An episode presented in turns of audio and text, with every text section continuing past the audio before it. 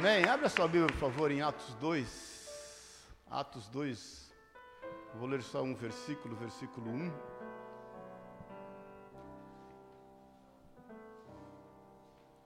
Atos dois, um. Ligaram a luz aqui, hein? Atos dois, um. Acharam? Amém? Diz assim: cumprindo-se o dia de Pentecostes, estavam todos reunidos no mesmo lugar. Vou repetir, cumprindo-se o dia de Pentecostes, estavam todos reunidos no mesmo lugar. Vamos orar. Espírito Santo de Deus, em nome de Jesus, nós sabemos, Deus, que o Senhor nos trouxe aqui, o Senhor nos reuniu nesse lugar, com firme propósito de nos tornar cada vez mais parecidos com Jesus, com firme propósito de nós cada vez mais refletirmos a, a imagem de Jesus e exalar dos nossos poros o bom perfume de Cristo. E nós nos dispomos, nos dispomos a isso, Pai, nos dispomos a ser ministrados pela Tua Palavra, curados por ela, é, vitaminados por ela, a fim de crescermos até a estatura do varão perfeito. Por isso, Espírito Santo, o Senhor que tem o domínio, o controle dessa reunião, do nosso ajuntamento aqui em torno do Senhor da Sua Palavra, fala aos nossos corações, ministra no íntimo e no oculto de cada um de nós, nos dando discernimento no caminho que devemos andar e no nosso papel, Deus, no centro da Sua vontade, no meio da Tua igreja e por onde quer que a gente esteja. É o que te pedimos em Teu nome, Jesus. Amém e amém. Amém, queridos? Glória a Deus. Pode sentar-se. Irmãos, eu, eu só quero relembrá-los que há três semanas atrás, o Senhor me, me dirigiu a trazer uma palavra sobre a pessoa do Espírito Santo. É algo que a gente tem, também o alto retorno aqui, é algo que a gente tem é, buscado, orado e colocado diante do Senhor. E, e depois, há duas semanas atrás, eu estava viajando, o Daniel trouxe uma palavra bênção, né, sobre o quanto nós devemos confiar em Deus e ter os nossos planos totalmente pautados naquilo que é o desejo e a vontade de Deus, e não naquilo que os homens querem nos dirigir, do que os influencers querem, né, nos, nos influenciar. A semana passada eu, eu ministrei sobre esse capítulo um de Atos, e eu vou estar ministrando sobre Atos essas próximas semanas aí, querendo Deus, o quanto é importante nós estarmos orando, o quanto aquela igreja, a partir da ascensão de Jesus, foi em obediência à Sua palavra orar, com unanimidade e com perseverança, a fim de que se cumprisse a promessa, e cumprindo a promessa, que era o derramar do Espírito Santo de Deus, eles pudessem cumprir a grande comissão. E você sabe que a grande comissão é ir por todo o mundo, pregar o Evangelho, curar enfermos, expulsar demônios, né? E, e, e ensinar as pessoas, discipulá-las a obedecer os mandamentos do Senhor. E então os discípulos saem dali e eles vão se reunir no, nesse lugar, nesse cenáculo, e, e alguns estudiosos até dizem que talvez tenha sido o mesmo lugar onde Jesus ministrou ali a primeira ceia e a última Páscoa. Enfim, mas eles estavam juntos, e a gente pôde meditar o quanto é importante ser perseverante. E eu falei para você que a palavra grega no perseverante, ela dá a conotação de você insistir em servir alguém, em, em estar sendo útil para alguém, e o quanto eles estavam unânimes. E eu sempre te falo que ser unânime é diferente é, do que às vezes a gente pensa. Ser unânime não é ter a mesma opinião. Para sermos unânimes, só todo mundo torcer para o Palmeiras. Embora, né, eu acho que seria o mais racional. Mas ser unânime é cada um ter o seu ponto de vista. É cada, isso não nos fragmenta, isso não nos divide. Pelo contrário, isso nos amadurece, porque hoje a gente vive uma crise de imaturidade, porque as pessoas só querem conviver com os iguais, não querem conviver com os diferentes, na verdade.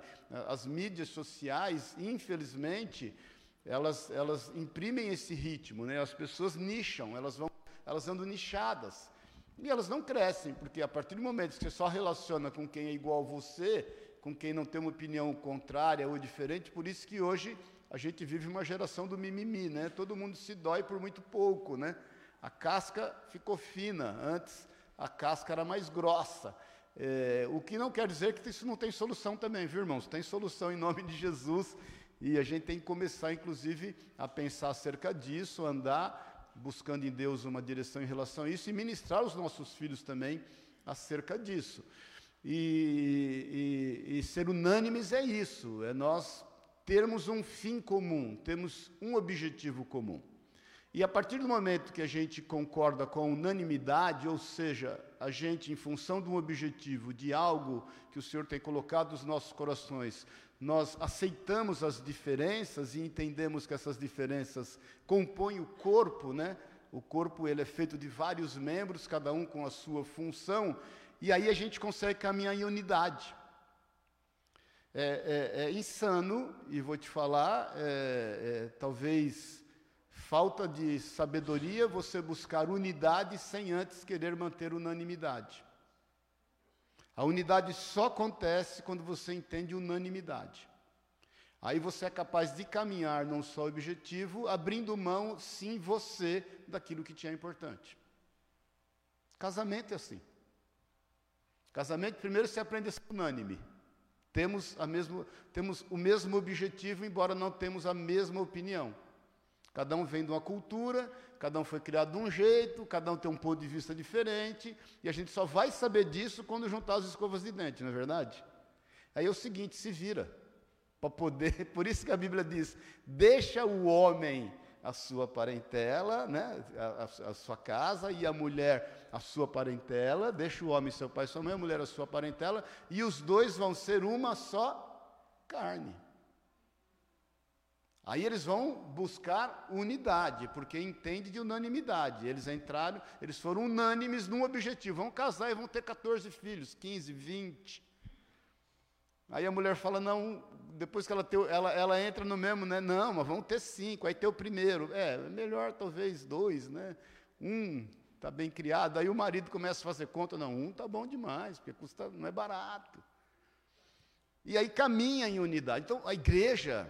Esses irmãos, entenda assim, esse, esse versículo que nós lemos, no versículo um, que é exatamente o dia de Pentecostes, que é que eu quero falar a semana que vem, haviam se passado dez dias após a ascensão de Jesus. E essa reunião de oração que nós meditamos a semana passada, ela já estava há dez dias acontecendo. E se você perceber, é interessante, porque a Bíblia diz que aproximadamente quinhentos irmãos estiveram ali eh, participando da ascensão de Jesus, mas somente cento e vinte foram para o cenáculo orar. E que também já era um número extremamente expressivo para a época. Eu já te falei, a Palestina tinha entre seiscentos e quatro milhões de pessoas, os estudiosos mais ou menos entendem isso, e, e dentre tantas pessoas, muito poucos criam na ressurreição de Jesus, porque muito poucos sabiam, entendam que teve uma fake news ali. E, e, e, e os sacerdotes, os principais líderes, pagaram aqueles soldados para dizer que eles é, é, é, presenciaram o roubo do corpo de Jesus, que eles se distraíram, dormiram, quando na realidade você sabe que eles viram a glória de Deus se manifesta e, e aquele, aquele sepulcro ser aberto de forma sobrenatural. Então rolava essa fake news, muitos, obviamente, a maioria sabia que Jesus havia sido crucificado, mas muito poucos sabiam que Jesus havia ressuscitado. Então, a notícia da ressurreição de Jesus, a boa nova da ressurreição de Jesus, precisava ser pregada, precisava ser falada. E aqueles discípulos entenderam que essa era a sua comissão, entenderam que aquilo que precisava acontecer.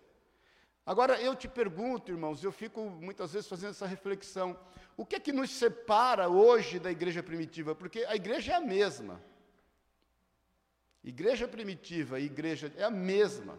O que separa a igreja de hoje no mundo, não estou falando somente dessa igreja local aqui, daquele momento e daquela igreja? Será que é só dois mil anos que separam essa igreja? O, o, o, que, é que, o que, que nós estamos refletindo daquela igreja? Que é a mesma, daquele momento que os irmãos estavam vivendo.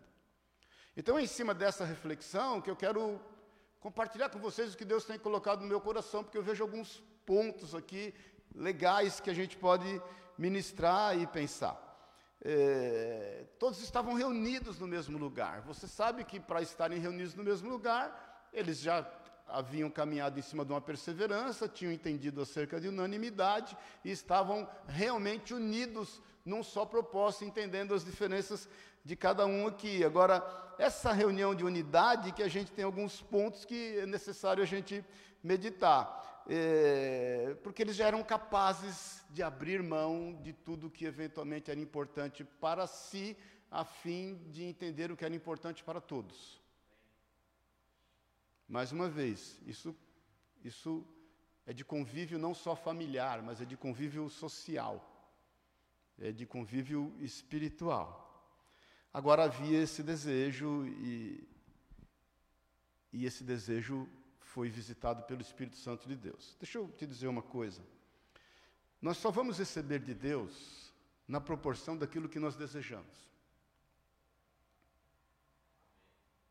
A tua fome do Senhor vai ser atendida de acordo com aquilo que você busca. Nós adoramos quando a gente lê Jeremias vinte e nove, onze, né, que o Senhor fala assim: eu sei que pensamentos tenho acerca de vós. Lembra disso? São pensamentos de paz e não de mal, a fim de vos conceder aquilo que lhes é importante. Mas a gente não pode dissociar o versículo onze do doze e do treze, porque Jeremias vinte e nove, doze diz assim: então me invocareis, e ireis e orareis a mim, e eu vos ouvirei. Versículo treze: e buscar-me-eis, e me achareis, quando me buscardes de todo o vosso coração. O que me leva a entender que muitas vezes a gente não tem vivido aquilo que é a vontade de Deus para nós, e que de certa forma nós temos querido, porque também a gente não está buscando viver isso. Por isso que Tiago fala, muitos pedem e não têm, porque pedem errado para seu próprio deleite, porque a gente está, obviamente, buscando aquilo que somente nos interessa, sem fazer uma reflexão de, de que se é isso que está realmente interessando ao Senhor. Então é muito importante, irmãos, a gente começar a entender qual é o nosso papel, o, qual o motivo da nossa reunião, o porquê que nós temos buscado ao Senhor, o porquê que nós nos entregamos a Ele, quando muitas vezes a gente entrega com a mão, mas segura com a outra. Então aqueles irmãos, homens, mulheres, estavam ali reunidos, buscando isso com veemência, e na proporção em que eles desejavam, o Senhor se derramou. É o, é o, é o desejo ardente de ver e querer uma manifestação de Deus, e de buscar em Deus isso. Por isso que João Batista, em meio a todos os seus conflitos, mas no início do seu ministério, quando ele vê o Senhor e se submeter ao batismo, inclusive, ele fala: não sou digno de tirar-lhe nem as sandálias dos pés, né, nem as suas alparcas. Ele fala: é necessário que eu diminua para que ele cresça. Mas em dado momento, quando ele está preso, ele tem um grande conflito. E ele, e ele pede para ir perguntar para Jesus: você é aquele que havia de vir mesmo, ou eu tenho que esperar outro? E Jesus fala, manda dizer para ele: olha, vá lá, diga para ele que os paralíticos estão sendo curados e andam, os cegos enxergam, muitos têm sido alimentados, esse é chegado o reino de Deus.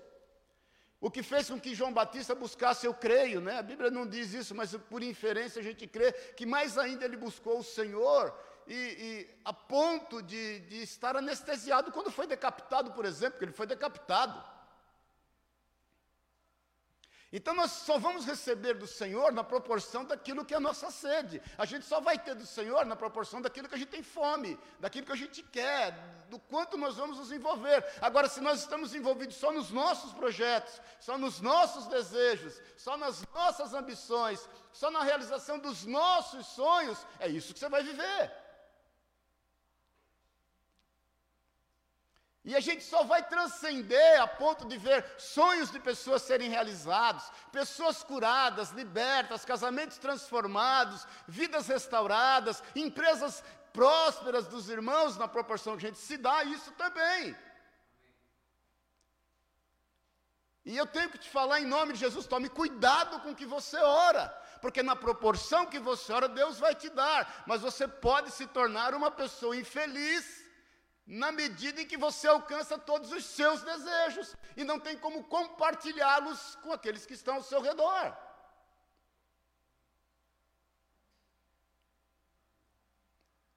Porque a questão não é o Senhor realizar os seus desejos, Ele prometeu, Ele vai realizar. Ele não é homem para que minta, nem filho do homem para que se arrependa ou se engane. Então descanse que a tua vida no Senhor, ela está garantida, vai dar certo. O teu nome está escrito no livro da vida, mas o quanto nós vamos gerar de vida. E você sabe o quanto a, a tua vida só tem sentido no outro. A nossa vida não tem sentido em nós mesmos, irmãos.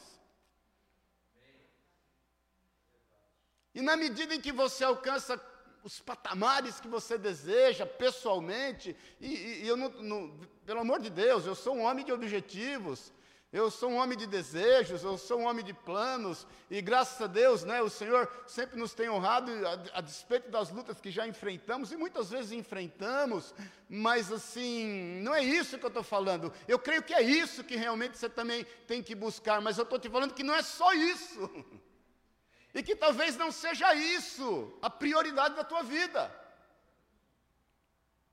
Até porque o caminho pode se tornar muito mais curto, presta atenção nisso em nome de Jesus, de você alcançar o que você tem desejado no seu coração, quando você entende Mateus seis, trinta e três, buscar em primeiro lugar o reino dos céus e toda a sua justiça e as demais coisas. Até porque essas coisas passam a ser demais coisas para ti. Porque a tua prioridade é o reino dos céus e toda a sua justiça. Então, às vezes, você tá, a gente está se empenhando muito em conquistar algo que certamente o Senhor vai nos dar. Jesus disse que tudo está consumado. E certamente Ele vai honrar, nos abençoar. Ele é um bom Senhor, Ele é um bom Pai, Ele é o Abba Pai, tenha certeza disso. Mas às vezes o caminho pode se tornar mais curto, o tempo pode se tornar menor, na medida em que a tua prioridade é aquilo que é o desejo e a vontade de Deus.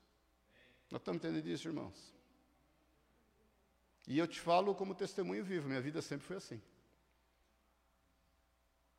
Eu tenho vivido coisas que eu orei há não sei quantos anos atrás, em várias áreas da minha vida. E tenho retomado alguns caminhos que eu deveria ter retomado, que eu devia ter tomado alguns anos atrás, enquanto pessoa. Mas entenda daquilo que nós temos que fazer no Senhor. Então, tem alguns pontos aqui que eu quero compartilhar, que o Senhor colocou no meu coração acerca dessa reunião, dos irmãos estarem reunidos no mesmo lugar, dessa nossa reunião e daquilo que a gente tem buscado em Deus, que eu quero compartilhar com você rapidamente. O primeiro ponto é o seguinte: eles não estavam reunidos por medo. Ninguém foi àquele lugar porque eles tinham medo. Essa fase do medo já havia passado deles. Você constantemente vai se ver, você vai ler ali, você se lembra, né, que, que quando Jesus ele vai lá encontrar os discípulos no caminho de Emaús, que está lá no final do, do, do livro de Lucas, no, no, no capítulo vinte e quatro, ou vinte e três, se não me engano, vinte e quatro, e aí, rapidamente, Jesus volta, aí já está em João, quando ele encontra os irmãos reunidos no mesmo lugar com medo. Jesus, então, entra, as portas estão fechadas, Jesus, então, entra naquele ambiente e fala: paz seja convosco. Então, essa época deles viverem o medo, deles não saberem o que estava e o que poderia acontecer, já tinha se passado da mente e do coração deles. Eles não se reuniam ali por medo, eles já tinham tido uma experiência real com Jesus ressurreto. Se você quer vencer qualquer medo da tua vida, é necessário que você tenha uma experiência real com Jesus ressurreto. Jesus é vivo, Ele é presente, Ele está aqui, Ele é disponível. Só Ele pode eh, te amparar, só Ele pode te abraçar, só Ele pode cuidar de você, a fim de que você lance fora todo medo. João diz que aquele que não foi e não é aperfeiçoado no amor, é o que teme, é o que tem medo. É quando você não foi aperfeiçoado no amor de Cristo, que cumpriu a sua palavra, morreu por amor de ti e ressuscitou, e, e, e você não é aperfeiçoado nessa experiência, aí o teu coração é um coração que tem medo, você faz as coisas com medo, você ora por medo, você busca Deus por medo, você tem atitudes, inclusive espirituais, entre aspas, por medo, a fim de angariar com isso algum recurso para você. Amém, irmãos? Bom dia, paz do Senhor. E aí nós traçamos com Deus não uma relação de filho e pai, mas de serve, Senhor. E buscamos em Deus não uma fé genuína, mas uma fé meritória. Eu faço, mereço. Eu não faço, não mereço. Isso é cunho religioso. Então eles se reuniam ali não por medo. Eles venceram essa etapa. Ele se reuniu ali com o desejo de fazer e cumprir a vontade de Deus. Porque tudo estava garantido. As prioridades, as prioridades dele haviam mudado. Eles estavam ali para reivindicar o Espírito Santo de Deus. Porque eles entendiam que o cumprimento dessa promessa e o Espírito Santo de Deus sobre a vida deles, irmãos, tomando eles de uma forma poderosa, não se esqueça que Jesus já havia soprado sobre eles o Espírito Santo. Mas, é, é, nesse momento, o Espírito Santo vinha marcar e morar definitivamente na vida deles, a fim de cumprir um propósito, a fim deles darem conta da grande comissão. É isso que eles buscavam, e é isso que nós temos que buscar. A gente não tem que buscar o Senhor, ou estar na igreja, por medo de que amanhã, de repente, nos aconteça alguma coisa ruim, e a gente está se precavendo hoje, para que amanhã não aconteça nada ruim. Meu irmão, essa precaução Jesus já teve na cruz do Calvário, há mais de dois mil anos atrás. Ele já levou sobre ele as nossas dores, as nossas maldições, as nossas enfermidades. Que te poderá fazer o homem? Agindo Deus, quem impedirá? Mil cairão ao teu lado, dez mil à tua esquerda, nada vai te acontecer. Os anjos de Deus estão acampados ao teu redor, te livram de todo o mal. Jesus fala, eu dou ordem aos meus anjos em teu favor. Os anjos são dele, não são teus. São dele. Meu irmão, você não tem um anjo da guarda, não. Você tem anjos da guarda ao teu redor. São muitos, querido. Jesus tinha ao seu redor, você sabe disso, setenta e dois mil anjos quando foi preso. Ele tinha doze legiões de anjos. Imagina o poder disso, querido. Um anjo vai prender Satanás. Dois anjos vieram destruir o Sodoma e Gomorra. Então não é um medo que nos aproxima do Senhor, mas eu desejo de ter mais dele. E quanto mais desejamos, mais nós teremos. Quanto mais nós buscamos, mais ele vai se revelar. Porque na proporção que nós nos aproximamos dele, nós vamos vendo quem nós somos e vamos reconhecendo quem ele é.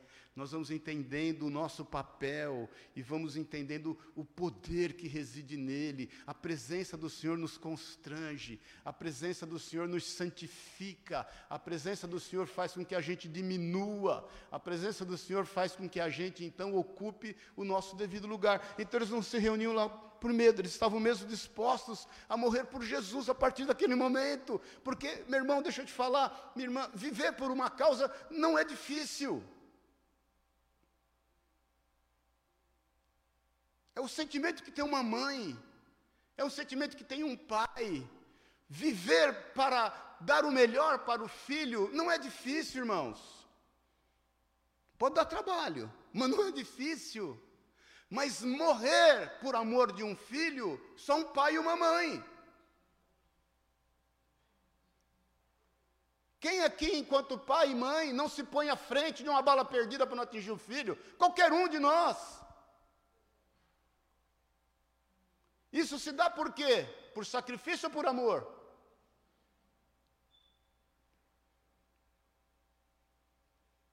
Aqueles homens entendiam que a partir daquele momento, por amor, se necessário fosse morrer por Cristo, eles morreriam, porque havia algo a ser feito através da vida deles, e eles estavam buscando o poder do Espírito Santo de Deus para não retrocederem, para não olharem para os lados. Eles só tinham uma direção a ir, para frente. E eles entendiam que neles não residia força. Então eles não se reuniam ali por medo. Cuidado, queridos, com o medo. Cuidado quando nós agimos por medo. Lembre-se de Caim, que teve medo de sempre a oferta do seu irmão ser melhor do que a dele, ele foi e mata Abel. Lembre-se de Abraão, que mentiu por duas vezes. Um grande servo de Deus, pai da fé, que teve medo e mentiu duas vezes, expondo a sua família, que teve medo de ir para a terra prometida e ficou parado em Harã por doze anos. O Senhor fala para ele, deixa a tua parentela e vai para a terra que eu te ordeno. Ele toma o pai, toma os parentes e, e, e fica em Harã doze anos. doze anos o Senhor não fala por, com ele.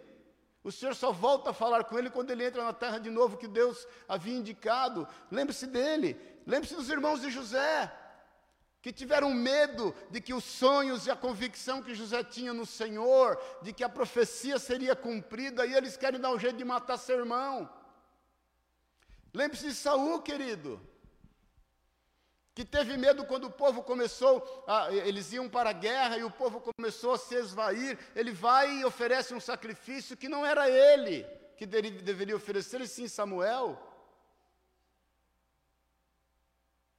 Lembre-se de Asa, que Deus deu a ele um grande livramento da mão dos sírios, está lá em Segunda Crônicas dezesseis, e que depois de dez anos, num tempo de muita paz, um, três exércitos se aproximam, ele vai fazer acordo e se esquece de confiar em Deus. O medo vai te fazer esquecer quem é Deus na sua vida. Porque o verdadeiro amor lança fora todo medo. Então eles não estavam reunidos ali por medo. Não se aproxime diante do Senhor por medo. Não vá buscar Deus algo por medo de que você não vá dar certo. Você, você já deu certo. Você já, não tem como você dar errado. Você já deu certo. A única coisa que pode dar errado é você, por medo, não cumprir o seu papel e fazer como aquele homem que ganhou um talento do Senhor e escondeu com medo. Você sabe que ganhou doze, que ganhou cinco, saíram rapidamente a multiplicar. Um dia o Senhor veio prestar conta dos seus talentos. Os talentos é do Senhor. Os seus dons, os talentos, as capacitações que Deus te deu, não são teus, é do Senhor. E se você por medo os tem escondido, porque você não quer se expor, porque você está, né, cansado pelas más experiências que talvez você tenha tido, se você está por medo negligenciando aquilo que Deus confiou a você, que tem que repartir com os outros, tome cuidado, querido. Então não era medo, aqueles irmãos estavam dispostos a fazer a vontade de Deus. Agora, eu quero te fazer quatro perguntas, essa é a primeira. Qual o real motivo que você tem buscado o Espírito Santo de Deus? É para se locupletar desse poder? É para ser reconhecido como uma bênção no meio que você anda? É para realizar somente os teus sonhos, os desejos mais íntimos? Ou é para ter a disposição de se entregar por Cristo? É para ter a disposição de ser reconhecido como cristão? Porque nós somos reconhecidos como cristãos quando faz, fazemos o que Cristo fez, se entregou, foi para o sacrifício, por amor de outros. Então, essa é a primeira pergunta. De que forma e por que nós temos buscado o Espírito Santo de Deus? E eu quero te levar a essa reflexão. Tem sido por medo? Medo de não dar certo? Medo de morrer na praia? Medo do que vão pensar a teu respeito? Meio de sucumbir em meio às lutas? Não é por medo que nós nos reunimos diante do Senhor. E não é por medo que nós queremos andar no centro da sua vontade. Então, essa é a primeira pergunta. Eu vou te fazer mais três. Qual é o real motivo que você tem buscado o Senhor? E se as coisas não têm acontecido de acordo com o que você deseja, com o que você planeja, planeja e almeja, eu quero te dizer que nós recebemos na medida em que entregamos, que buscamos, que queremos. Deus vai se manifestar. e ele está disponível. Mas buscar-me-eis, diz ele, e me achareis, quando me buscardes, de todo o vosso coração. Deixa eu te falar, o Senhor não se contenta com nada que não seja tudo.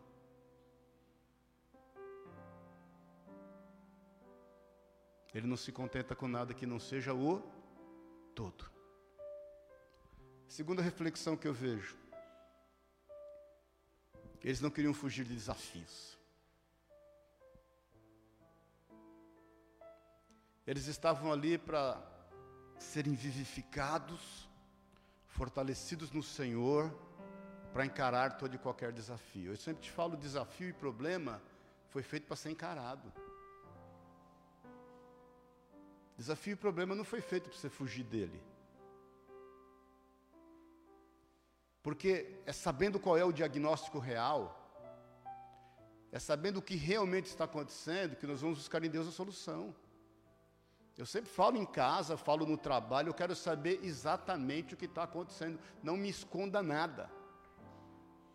Porque eu entendo que Deus nos deu capacitação, sabedoria, discernimento, unção e poder de Deus, a fim de saber o como nós devemos agir. Então, eu, eu, não, quero, eu, eu, eu não quero lidar com situações, eu quero saber, eu sempre tive essa característica, eu quero saber exatamente onde eu estou pisando. Eu quero saber, se, se eu estou pisando num charco, eu quero saber, eu não quero iludir. Então, aqueles irmãos estavam ali porque eles não queriam fugir dos desafios. Eles sabiam que os dias seriam difíceis. Jesus havia falado lá na, na reunião, na última reunião com eles, antes da sua prisão, em João dezesseis, no versículo um, de um a quatro, eu vou ler, o, o Senhor diz assim: tenho-vos dito estas coisas para que vós não, para que vós não escandalizeis. Jesus falou, estou te dizendo isso para que você não se abale. No versículo dois, expulsar-vos-ão das sinagogas, vem mesmo a hora em que qualquer que vos matar, cuidará fazer um serviço a Deus. Versículo três, isso vos farão, porque não conheceram ao Pai nem a mim, mas tenho-vos dito isso, a fim de que quando chegar aquela hora, vos lembrei do que eu já vos tenho dito. E eu não vos disse isso, não vos disse isso desde o princípio, porque estava conosco. Eles estavam dispostos a encarar qualquer adversidade. Estavam dispostos a morrer por Cristo. E em meio a essa busca da primeira pergunta que você tem tido do Espírito Santo de Deus, um dos motivos é esse. Jesus falou assim, eles vão fazer isso com vocês porque eles não me conhecem. Então, irmãos, racionalmente falando, qual a melhor forma de você evitar com que as pessoas se levantem contra você? Apresentando a elas Cristo. Falando o amor de Deus a elas. Declarando de quem é Jesus.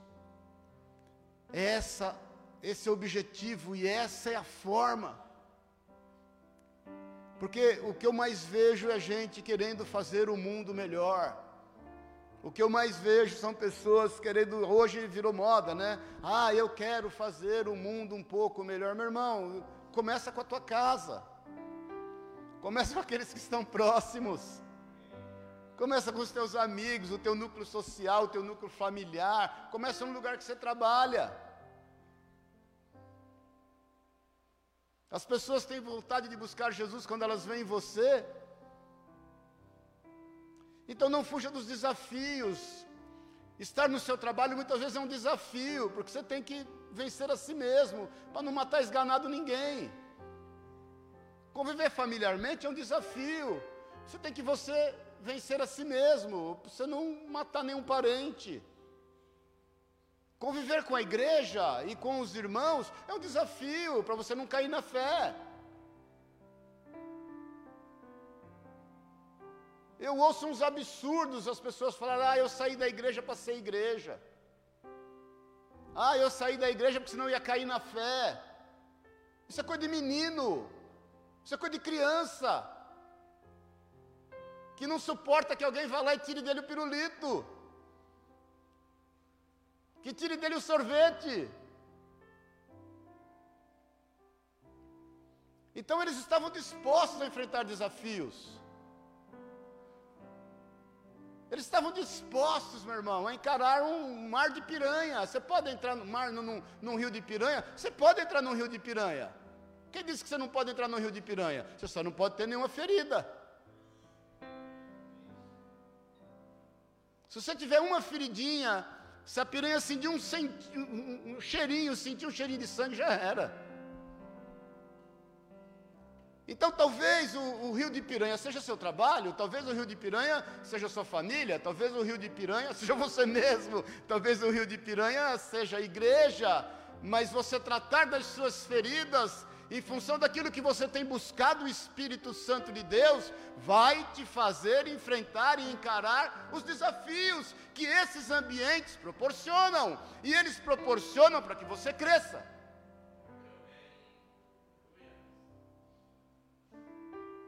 Para que você aprenda, para que você seja realmente quem você é.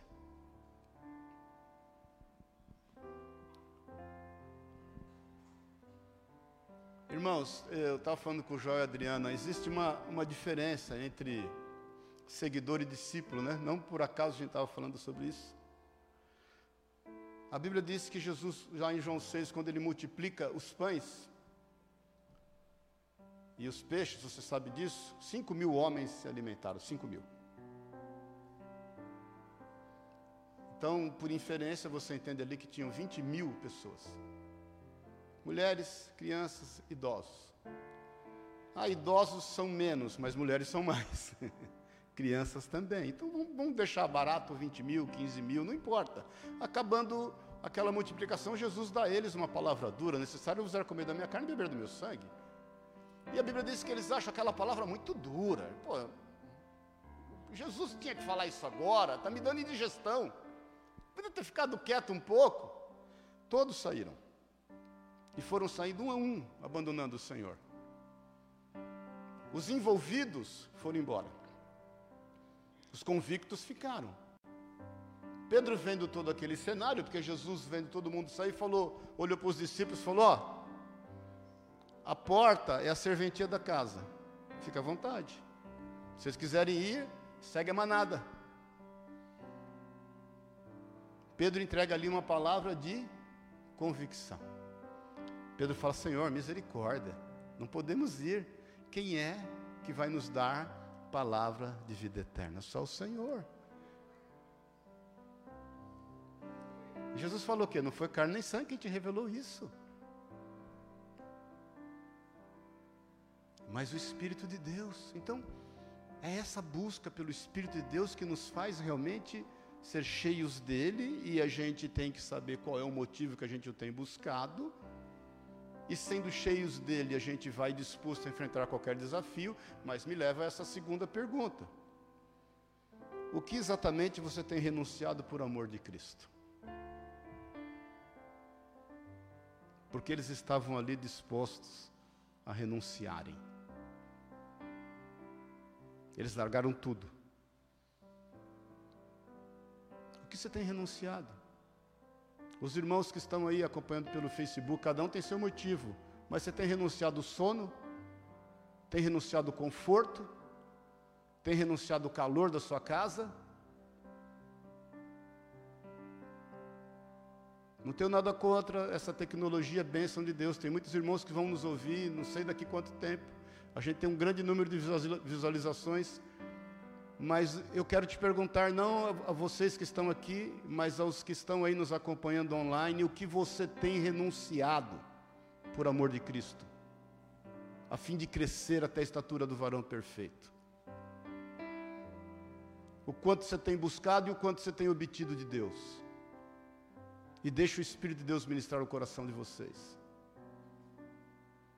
E nós que estamos aqui, será que temos renunciado a tudo? O que temos renunciado por amor do Senhor? E o que temos entregue a Ele? A fim de poder estar no centro da sua vontade. Uma terceira reflexão. Cada um sabia da sua importância naquele momento. cada um conhecia exatamente o seu papel. Aqueles cento e vinte irmãos que estavam ali entendiam que precisava deles para que tudo acontecesse. Não se esqueça que logo que o Senhor ascende aos céus, e logo que eles começam a se reunir, essa oração já está há dez dias, eles tomam cuidado de eleger e buscar em Deus alguém para suceder Judas. Lembra-se disso? Ele se reúne e fala, olha, Judas tomou o caminho que ele tinha que tomar, e nós temos que então buscar outro para ocupar o seu lugar. Alguns teólogos vêm dizer depois, ah, eles não deviam ter feito isso, porque o Senhor estava preparando a Paulo para ocupar esse lugar, para ser o décimo segundo. Eu particularmente acredito que não, porque os doze apóstolos, segundo diz o Senhor, vão julgar as doze tribos de Israel, e era necessário que, havia, que houvessem doze ali, exatamente naquele momento, a fim de que Deus manifestasse com o poder do Espírito Santo, e a igreja ocupasse o seu devido lugar. E tanto quanto Paulo e tantos outros apóstolos Deus tem levantado até os dias de hoje, nós cremos nessa unção apostólica, ela é parte dos cinco ministérios de Efésios quatro, onze, eu só não creio que ela seja um cargo, eu só não creio que ela seja um título, eu só não creio que isso tenha que trazer ao homem benesses, ou que ele tenha que se locupletar disso, eu creio que ela é uma função, e o Senhor tem levantado e feito isso ainda. Mas eles tomaram o cuidado, porque eles sabiam o quanto era importante cada um deles naquela reunião. O que nos leva a entender, se nós não temos feito renúncias no nome do Senhor, nós não temos conseguido nos reunir como nós devemos. Porque, irmãos, deixa eu te falar, o protagonismo não estava em cima de Pedro. O protagonismo não estava, estava em cima de João, nem de Matias que acabou de ser eleito, nem de Mateus, nem de Tiago, nem de André, nem de Filipe, nem de Bartolomeu. O protagonismo estava em Jesus. O protagonismo não está em mim que prego, o protagonismo está em nós quando nós nos reunimos, está em Jesus. E nós quando nos reunimos como igreja, damos a Ele o devido lugar. O protagonismo é do Espírito Santo de Deus, irmãos. Quando muitas vezes nós queremos saber quem é que vai pregar para saber se eu vou no culto. Quem é que vai trazer a palavra para saber se eu vou? Quem é que vai estar no louvor para saber se eu vou louvar? Será que está afinado? Será que o som está bom? O que eu mais vejo é a gente reclamar da afinação, reclamar do som, reclamar de quem pregou. As pessoas dão nota para a pregação, irmão. Isso é o fim do mundo. Isso é do Satanás.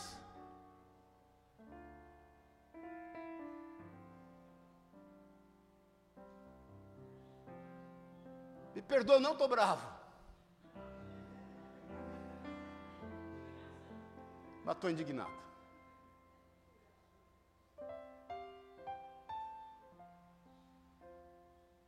Às vezes o pastor se prepara, ora, jejua, busca, se quebranta. Tem dias de solidão, irmãos. Para buscar em Deus uma palavra, para compartilhar com o corpo. Sofre na carne, ataques. E aí vem pregar, o irmão dá nota. Ah, podia ser melhor. As pessoas querem saber quem é que vai pregar, para saber se vão trazer um convidado, irmãos. Isso é o fim do mundo. Convenhamos, isso é o fim do mundo. Isso é o agir do Satanás.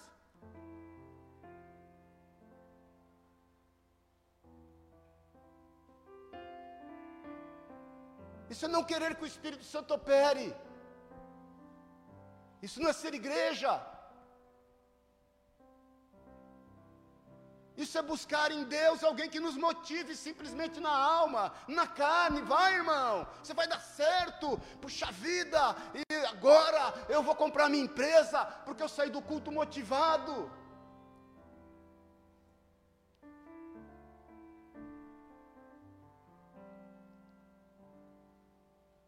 Eles sabiam exatamente o que cada um tinha que fazer.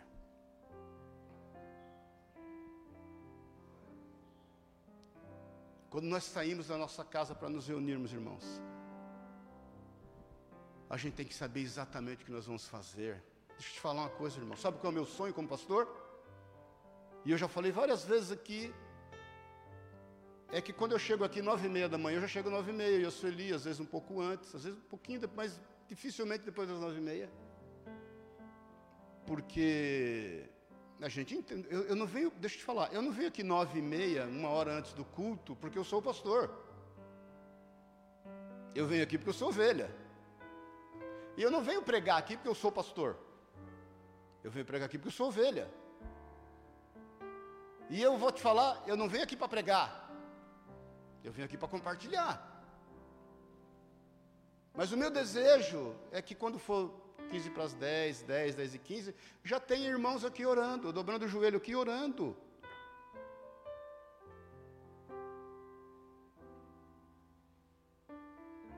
E desejando, Deus, fala comigo hoje.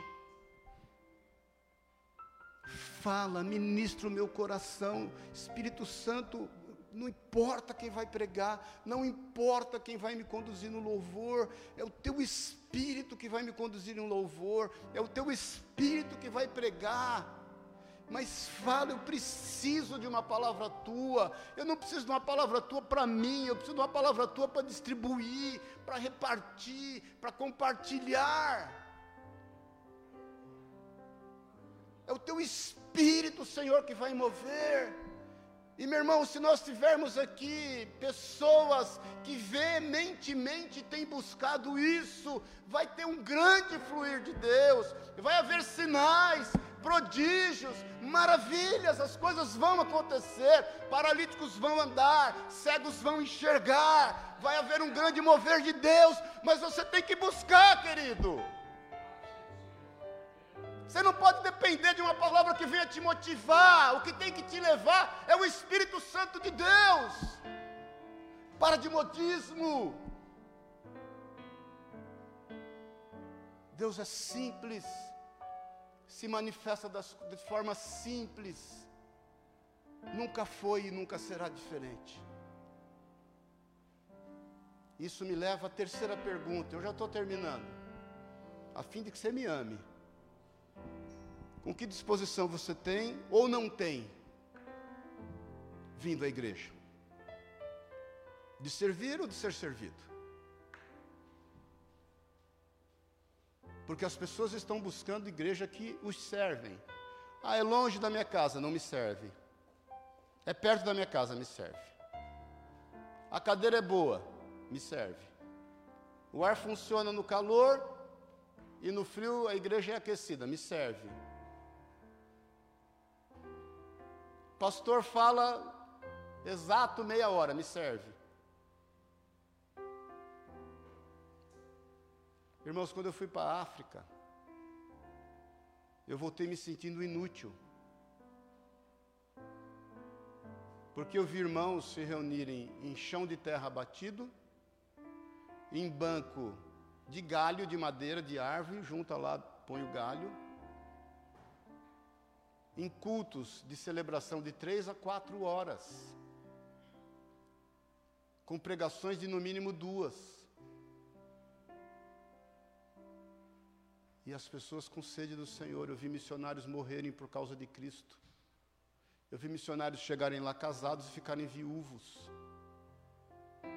eu vi missionários indo, indo para lá e perderem os seus filhos, enterrarem os seus filhos naquela terra por amor ao Senhor, declarando, se o grão de trigo cai, não cair, caindo em terra não morrer, fique ele só, e, e deixarem os seus filhos, os seus cônjuges, como semente naquela terra do amor de Deus.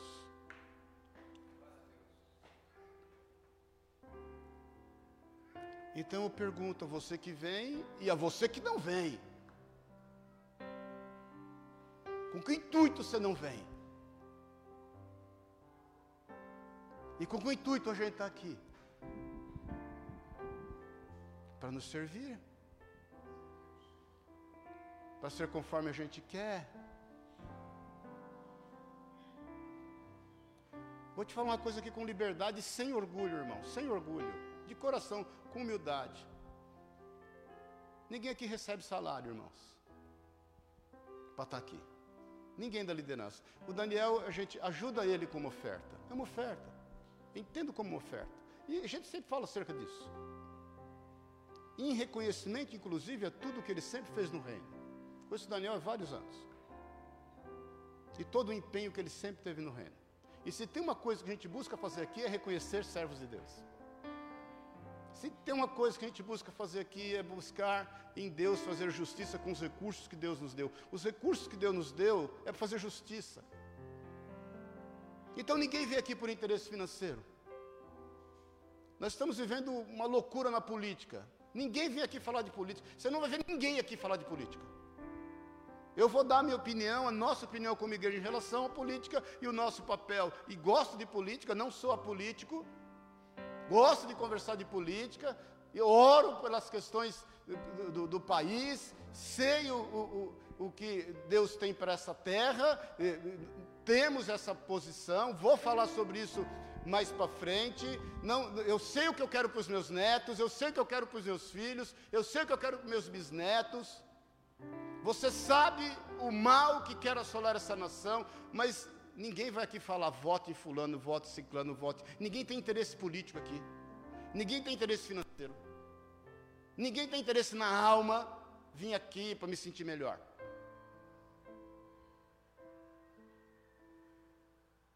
Então, irmãos, em nome de Jesus, qual a disposição? Com que disposição? Nós saímos de casa com a disposição de ouvir ao Senhor, de ouvindo ao Senhor servir, saber se está precisando de alguma coisa, para que esse encontro seja cada vez melhor para aqueles que estão ao nosso lado. Ou a nossa disposição é simplesmente que a igreja e que a comunidade nos sirva. Quarto e último, em nome de Jesus. O que motivava aqueles irmãos a estarem ali era o amor.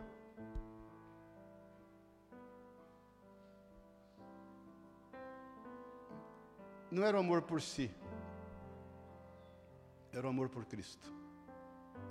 E não era o amor por Cristo somente, era o amor por milhares de pessoas que conviviam com eles, milhões inclusive, que não conheciam Jesus como Senhor, como Salvador, que não sabiam que Jesus era o cumprimento de toda a lei e de todos os profetas,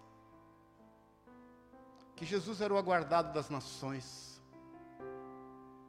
que Jesus era o Messias, o Filho de Deus.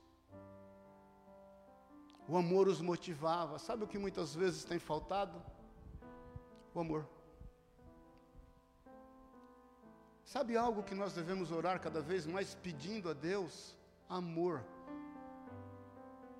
Porque nós vivemos num mundo iníquo. E o Senhor nos diz que no fim dos tempos, Por, por se multiplicar a iniquidade, o amor de muitos esfriaria. Você tem dúvida que nós estamos, que nós não estamos vivendo o que diz o apóstolo Paulo para Timóteo, em Segundo Timóteo três, o, o, como seriam os homens no final dos tempos?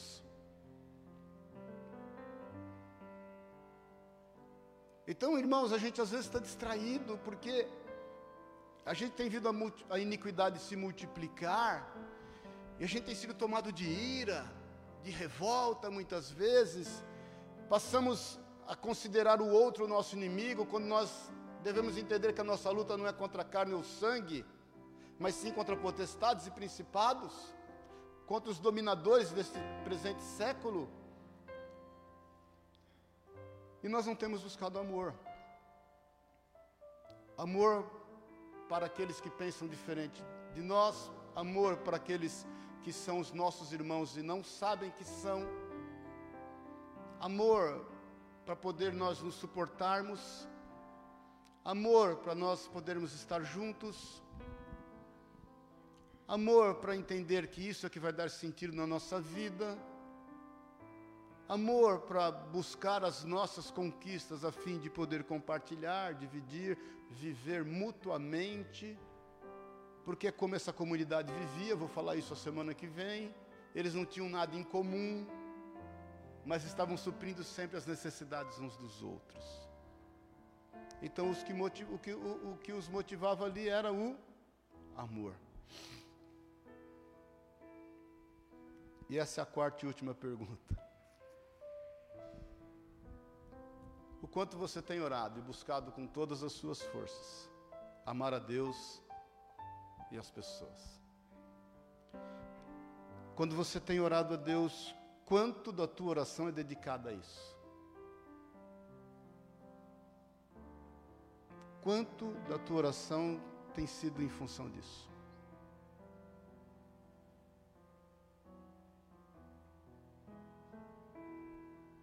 Amém, queridos?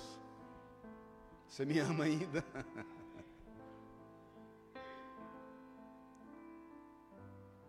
Será que podemos ser igreja?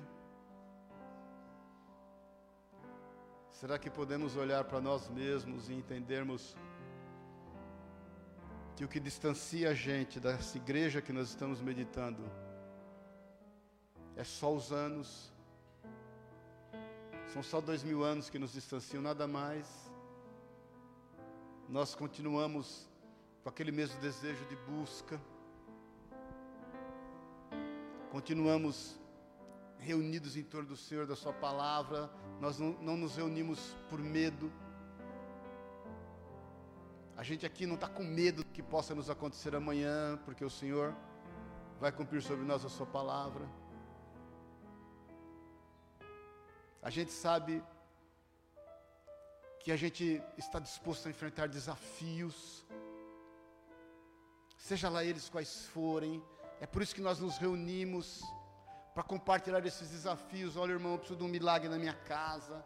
Olha, meu irmão, eu preciso de um milagre na vida de, um, de uma pessoa que eu estou evangelizando. Eu, eu preciso de um milagre na vida de alguém que eu estou vendo na rua e eu, eu, eu quero ministrar o amor de Deus sobre ele. Eu preciso de um milagre porque agora eu estou ministrando uma pessoa que está totalmente marginalizada, à margem da sociedade. Eu, eu preciso de um milagre porque uma pessoa pediu oração eh, acerca do filho dela, que está vivendo uma situação complicadíssima, acerca da filha dela. Eu estou disposto, disposta a enfrentar desafios.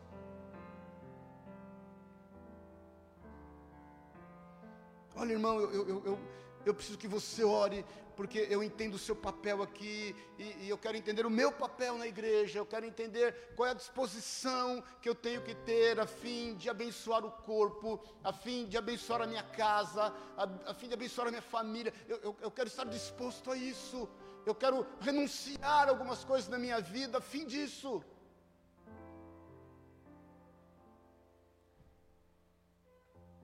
Estava falando com a Sueli ontem, estou terminando, em nome de Jesus. Acerca do Congresso de Mulheres, muitas mulheres já se inscreveram, muitas mulheres virão, mas ela falou, amor, eu fico espantada com alguns motivos que as pessoas alegam para não vir no Congresso para orar pelos seus filhos.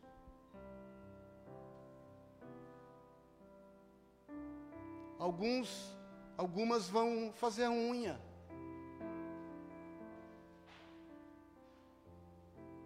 Algumas vão para a feira. Eu não posso, que eu marquei feira. Eu tenho que deixar o carro para lavar. Eu não posso porque eu vou ter uma semana difícil. E aí, eu, eu, como eu tenho muito compromisso na semana, no sábado eu não vou poder ir, porque... E não só ela se desmotiva, como desmotiva outras mulheres. É impressionante.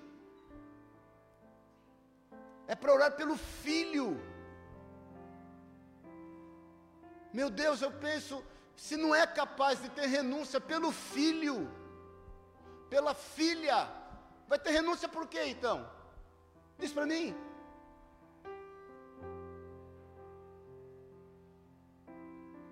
Vou te falar, tem gente que vai cuidar do cachorro. Tem um compromisso com o cachorro. Irmãos, é o fim do mundo. É o fim do mundo. Literalmente é o fim do mundo. Eu tenho compromisso com o cão, com o cachorro, com o Satanás. É verdade, é com o Satanás. É o cão. E se você acha que a gente está atrás de quórum, de pessoas, a gente está atrás é de filhos libertos, queridos. Está atrás é de famílias restauradas. Está atrás é de cumprimento da vontade de Deus. Mas não é nada mais que isso. Não temos nenhum interesse que não seja esse.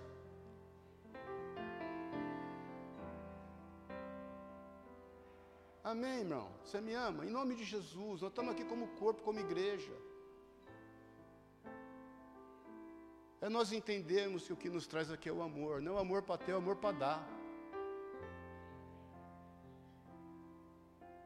É o amor para entregar. É o amor para repartir.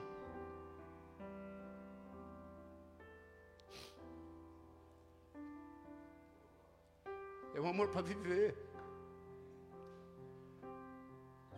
Porque sempre foi por amor.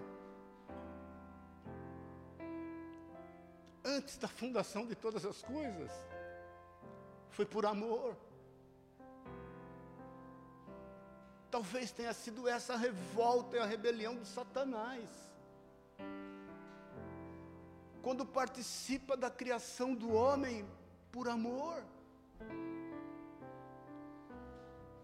Embora Satanás já tenha caído antes, e talvez tenha ouvido numa reunião celestial que Deus havia dito ao Pai, ao Filho e ao Espírito Santo, os três juntos, dizendo: façamos o homem a nossa imagem e a nossa semelhança. Então sempre teve amor, nunca faltou amor. E se não é amor, não vale a pena. Deus é amor. Deus é amor. Ele não pode negar-se a si mesmo. Sabe por quê? Porque Ele é amor. Então, irmãos, em nome de Jesus, vamos ficar em pé.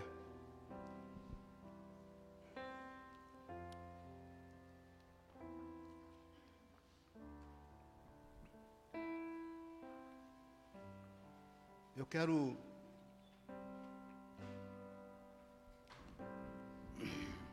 te pedir para refletir. Nós estamos aqui para isso. Porque a palavra de Deus exorta, consola e edifica.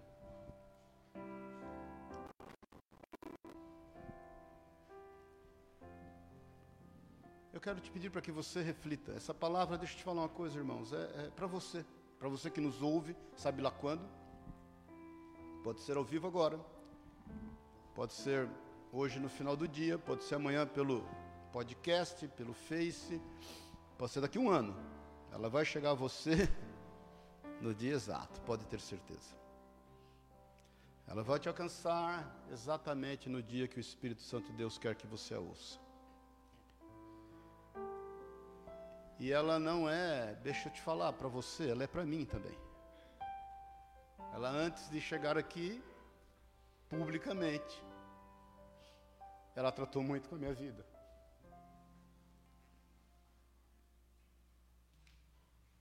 Ela, antes de gerar qualquer quebrantamento, quem quer que seja, ela me quebrantou bastante.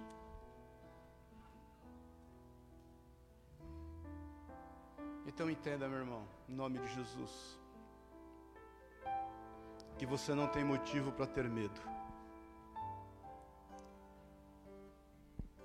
Entenda, em nome de Jesus, que o Senhor quer te fortalecer cada vez mais, para que você enfrente qualquer desafio por amor de Cristo, seja ele qual for. Não se preocupe com o que pensam a teu respeito.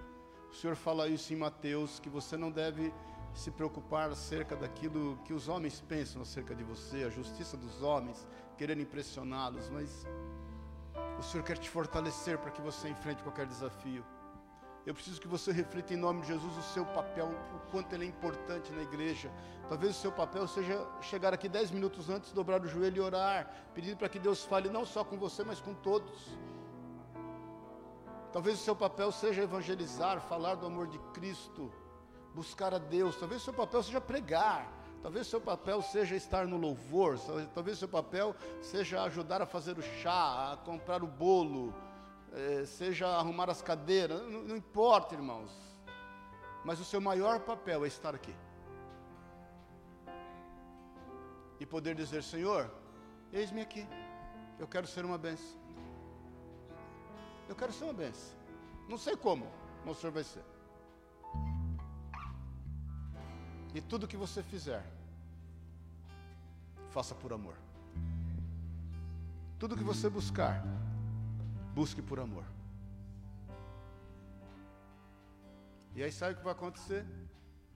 Aí sim, aquilo que os irmãos fizeram, a Bíblia diz que eles puseram o mundo de cabeça para baixo. Isso é o que os líderes falavam: esses homens vêm aqui querendo conturbar o nosso povo, pondo todas as coisas de cabeça para baixo.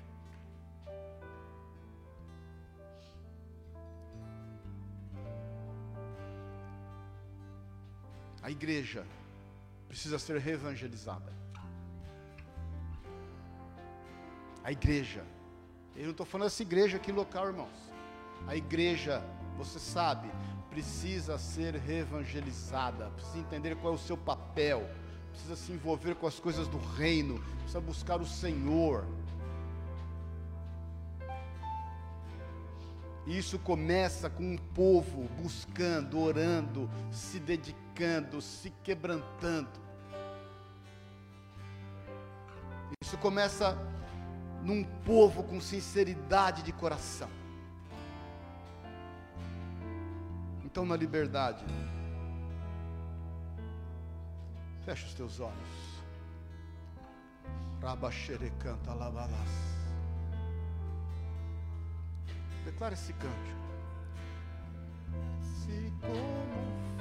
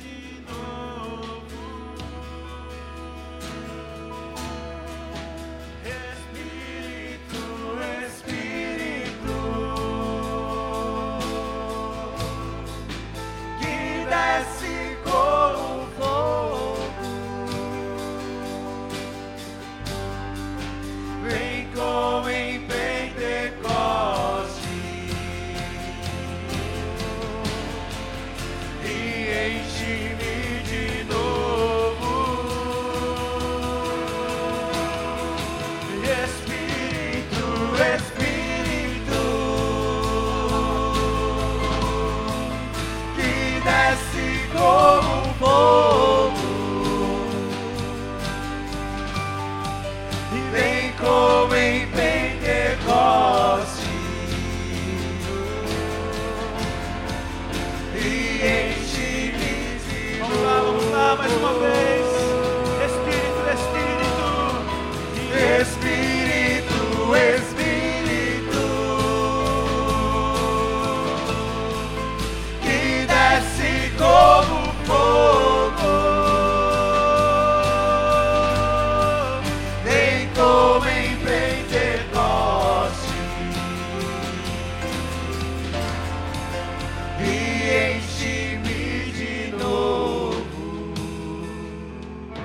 Querido, em nome de Jesus, eu sei, Deus, que o Teu Espírito Santo tem promovido no nosso meio aqui nessa manhã. Meu irmão, minha irmã, eu vejo claramente um, um rasgar na tua vida. Um... Aleluia. Eu vejo claramente o Senhor gerando em você impetuosidade. Essa é a palavra que o Senhor tem colocado no meu coração para compartilhar com você agora. o Senhor está te enchendo de impetuosidade. É como se você estivesse rasgando algo que impediu o seu crescimento.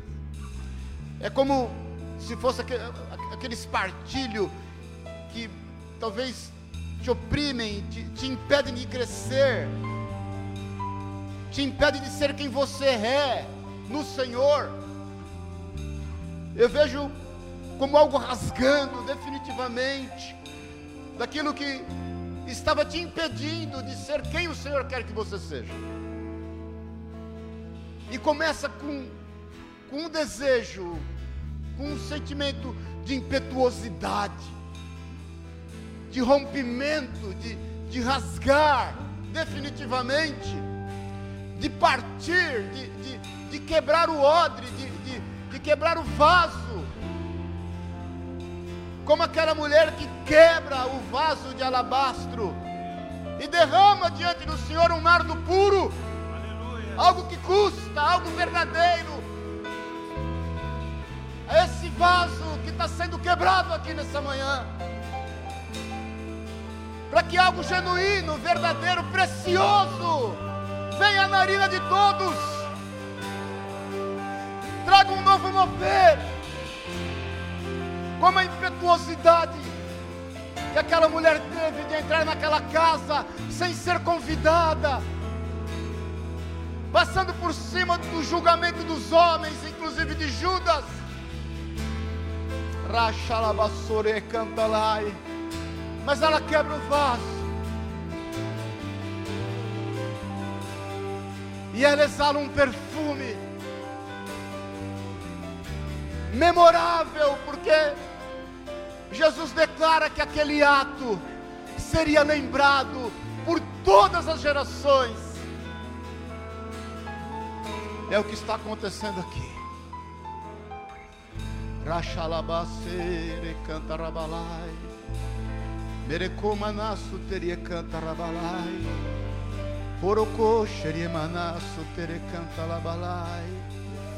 Vai ser diferente, vai ser diferente. Essa impetuosidade toma conta da tua vida, e eu quero te dizer, em todas as áreas da tua vida, você não vai mais agir por medo, você não vai mais fugir de desafios. Você vai entender literalmente qual é o seu papel em qualquer contexto da sua vida, em qualquer lugar que você esteja, e você vai ver o quanto de amor o Senhor vai derramar na tua vida e através da tua vida. Eu declaro que todo levante, todo impedimento acabou hoje, hoje, aqui não mais. Na tua vida não mais. Pode declarar: Senhor, terminou hoje. Hoje, terminou hoje. Aquilo que impediu o meu romper, aquilo que impediu o meu quebrantamento, aquilo que impedia de eu exalar o, o verdadeiro perfume, quebrou hoje, aqui não mais. Não mais. O medo, não mais.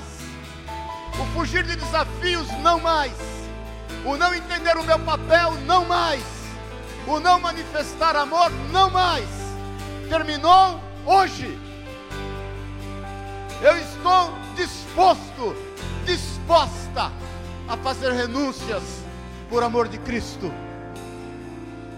e receber dele na mesma intensidade que eu buscá-lo, e mais ainda, porque Deus é poderoso para fazer infinitamente mais do que pedimos ou pensamos, em nome de Jesus. Põe a mão no teu coração na liberdade.